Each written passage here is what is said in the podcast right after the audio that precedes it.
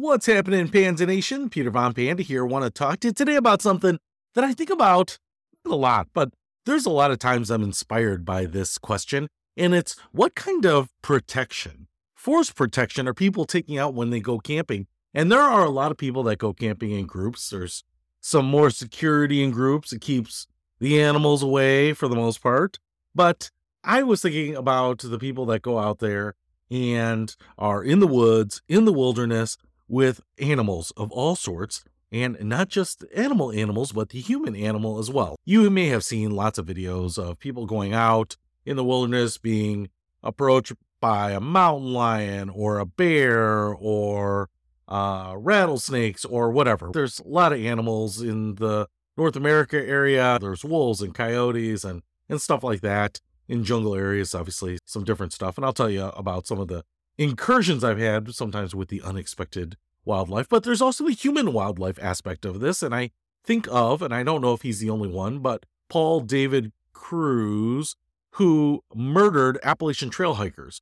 And I don't know the full story. I heard some of this. When you go out on a trail and you run into other people and you just assume that, hey, how you doing? Where are you hiking to? And I think there are some other ones. I think this guy was a killer on the Appalachian Trail. Oh, look at this. There's a list of Appalachian Trail murders since 1974. So a number of times. Oh, here's another one. The most dangerous man in the Appalachian Trail history. Yeah, in fact, I remember a story of a guy who was kind of not meeting up, but he ran into a couple of other guys on the Appalachian Trail. They were sitting around a fire, I think. And then I don't know if he pulled out a gun and then shot them. So it was like unexpected. They're hanging out with this guy. Obviously, he wasn't trying to telegraph too much, but you're in a situation where you think people are predictable, and probably the most predictable thing is just animal behavior, but you can't tell if a person is being nefarious or tricky or cunning or any of that stuff, or psychotic. Sometimes a lot of people are psychos and nobody knows until long after. And I'm just thinking about this because there's a lot of people who go out and are minimally equipped. They aren't traveling with people. Maybe they don't have the physical skill set to protect themselves against the average person anyway. I see a lot of young ladies doing van life stuff. I see a lot of guys going on their own hiking trips. And one of the things that I see here, and it's not just people I know, but some of these YouTubers that I watch. There's a guy up in Canada and he does like stealth camping, always by himself. And he runs into some animals. Sometimes he wanders around before putting up his campsite because there are animals that he's run into in this area, and he goes to higher ground, whatever. But in Canada, because they don't have any arms, basically they're disarmed, he always talks about that he carries like bear spray. Now, if I didn't have anything else, I would certainly think bear spray would be appropriate for coyotes, wolves, as well as bears. It would also probably work its magic on humans if I needed to. I'd rather have bear spray than nothing. But what other force protection are people carrying? I assume you have a knife. You always need a knife to just cut cord and wood and all that kind of stuff, and wood shavings for starting fires, all that. So you got to have a knife. But what else? Are people carrying firearms? Are people carrying flare guns? Are people carrying multiple cans of bear spray? What happens if you empty that can and then you're hiking back out of there and you come across a angry wolverine or something like that? Could happen in northern Michigan. We had the wolverines, and not just the ones in Anna. Those are just technical wolverines. They're not like actually vicious, and they don't know how to play football. But one of the things that I was thinking about is what kind of heat are you packing? Are you packing a Ruger 22 rifle, something like that, just something that you can hunt squirrel or something if you need to, something that will provide a little protection. Some guys carry 44 Magnum revolvers in case they run into a bear. And a couple of times I was thinking about this, and I have usually not carried much in the way of force protection, and mostly because I've stayed on pretty well-blazed trails. We're going to camp in designated campsites. Like I said, the Appalachian Trail kind of fits both of those. But in a couple of cases, I was with a guy, we were meeting up, and he had just finished a trip, and he actually got stalked. I wouldn't say, I don't know if it was for a day, but by a mountain lion, which is basically a cougar. And he didn't have pictures of this, but he was pretty freaked out. He had ended up doing some kind of mountain, not climbing like rock climbing, but just mountain hiking. And apparently a cougar, I don't think was trying to kill him or eat him or anything like that. But he noticed this cougar, this mountain lion, and then he kind of kept noticing it. It was following him around for a while, and I don't know if he was in his territory or whatnot, but he said he was pretty freaked out by that. he wished he had had a pistol. I'm sure that would be enough to take down the cougar if you really needed to. But basically what he did was he, instead of continuing his expedition, he was just hightailing it out of there as quickly as possible. You know, not running or anything like that, but just backpacking out as quickly as he possibly could, being very vigilant about where this cougar was. And in his story, mind you, this is him retelling it, not showing me pictures, but this was a very large cat. Now, I know some bobcats and lynx don't get that large, but I know some cougars can, but I also know some outlines aren't as big as others either, too. We'll see. I don't know. He obviously made it back, but it was one thing I was thinking about. The other thing I was thinking about is one time I was hiking in the Southwest, and one of the rangers, I think I've told the story to some people before, but he's, man, I hope you got your snake shot with you. And I was thinking, I don't even know what snake shot is. I don't know if you've ever heard of it. It wasn't until after we got back that I even Googled and looked it up because I didn't really have access at the time. But snake shot is, it's like a bullet for snakes. They're like little shotgun shells that if you have a 9mm gun, you can get snake shot in 9mm. They're basically like shotgun shells, but for kind of standard pistols. And so I have some snake shot now because I bought it afterwards.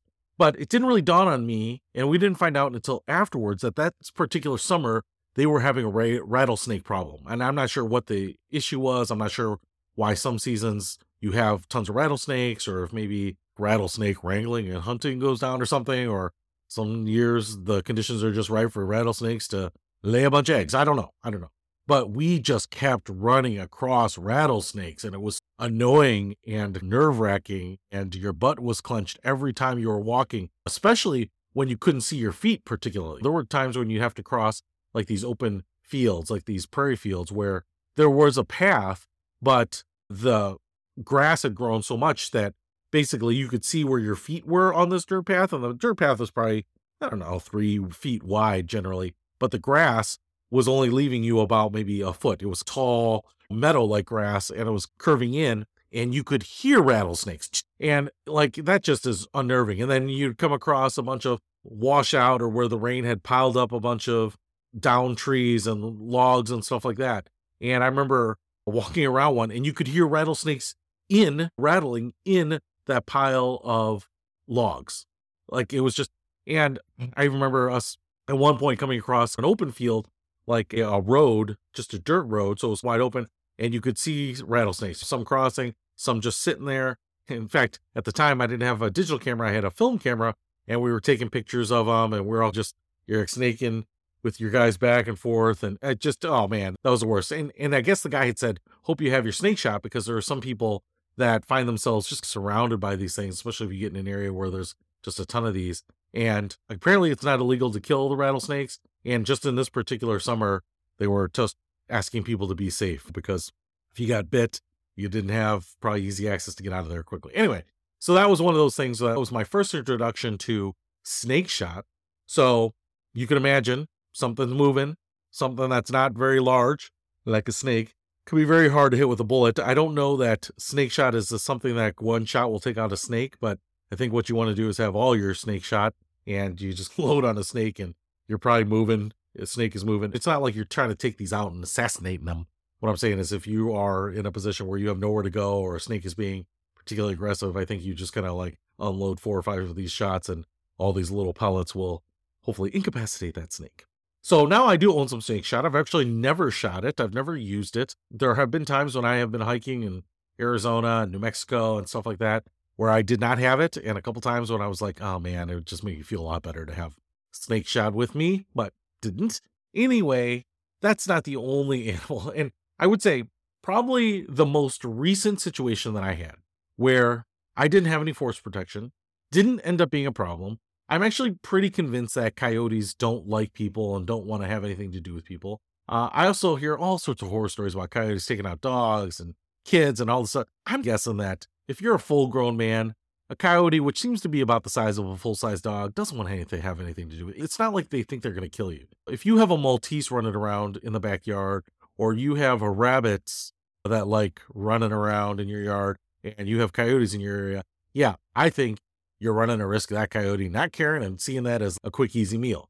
But one time, I was out camping and just doing an overnight, didn't have a fire going, but had a cot set up and was sitting on the cot on my sleeping bag, getting ready to call it a night. It was a nice, cool evening, watching the stars, doing a little tracking on my star app to see what was out there, and doing some recording and stuff. And I wish I had this filmed, but what ended up happening was I was just kind of sitting there in the darkness for a little while, and I didn't even hear him, which is the weird thing. But then a coyote, not super close, I'm going to call it, I was camping against this like area of tall grass and reeds, not right against it, but there's a little bit of a run, like a wide open path that kind of opens up, and more of maybe like a small meadow where I'm sure there's a lot of traffic of deer and things like that. But I wasn't going to camp right in the middle of this open meadow. That would look a little weird. You're right in this middle.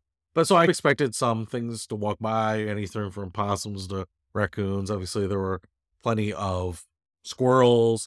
I saw some hawks, some eagles, and stuff like that. So it wasn't surprising that things were crossing through there.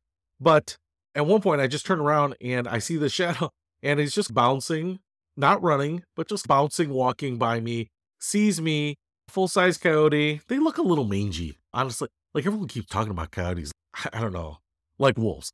If you've seen a wolf and you see a coyote, you're not going to mistake them because they look a little more svelte. They're kind of, I don't know, like the greyhounds of the dog world or something. They're just, they don't look as imposing. I'm sure they're fast and dangerous. I don't know. They look more like the cartoon Wile E. So I saw him, and he doesn't really care. He's just walking by. But it was right at that moment, it was a little startling because I didn't expect him. They're very quiet. I don't know, big soft paws. Maybe he was wearing his Crocs or something like that, but just kind of trotted past me. Like I said, I didn't have a fire going that started up immediately afterwards because I wanted to make sure that I had that just to give animals, you know, a little warning to stay away because they seem to avoid fire. But that was something where I didn't have anything out. I didn't have like anything with me. If anything, I would have had to pick up my cot and use that as a weapon or a tool to hold off something. But just was thinking about that. How many of these people, especially the guys I see on these videos, they're going out for a few days out in the middle of nowhere, as far as I can tell. They're really hiking in. Like I said, some of them have their dog. Some of these dogs are just like collies and stuff like this. These are not fighting dogs. I would not bet on your dog saving your life.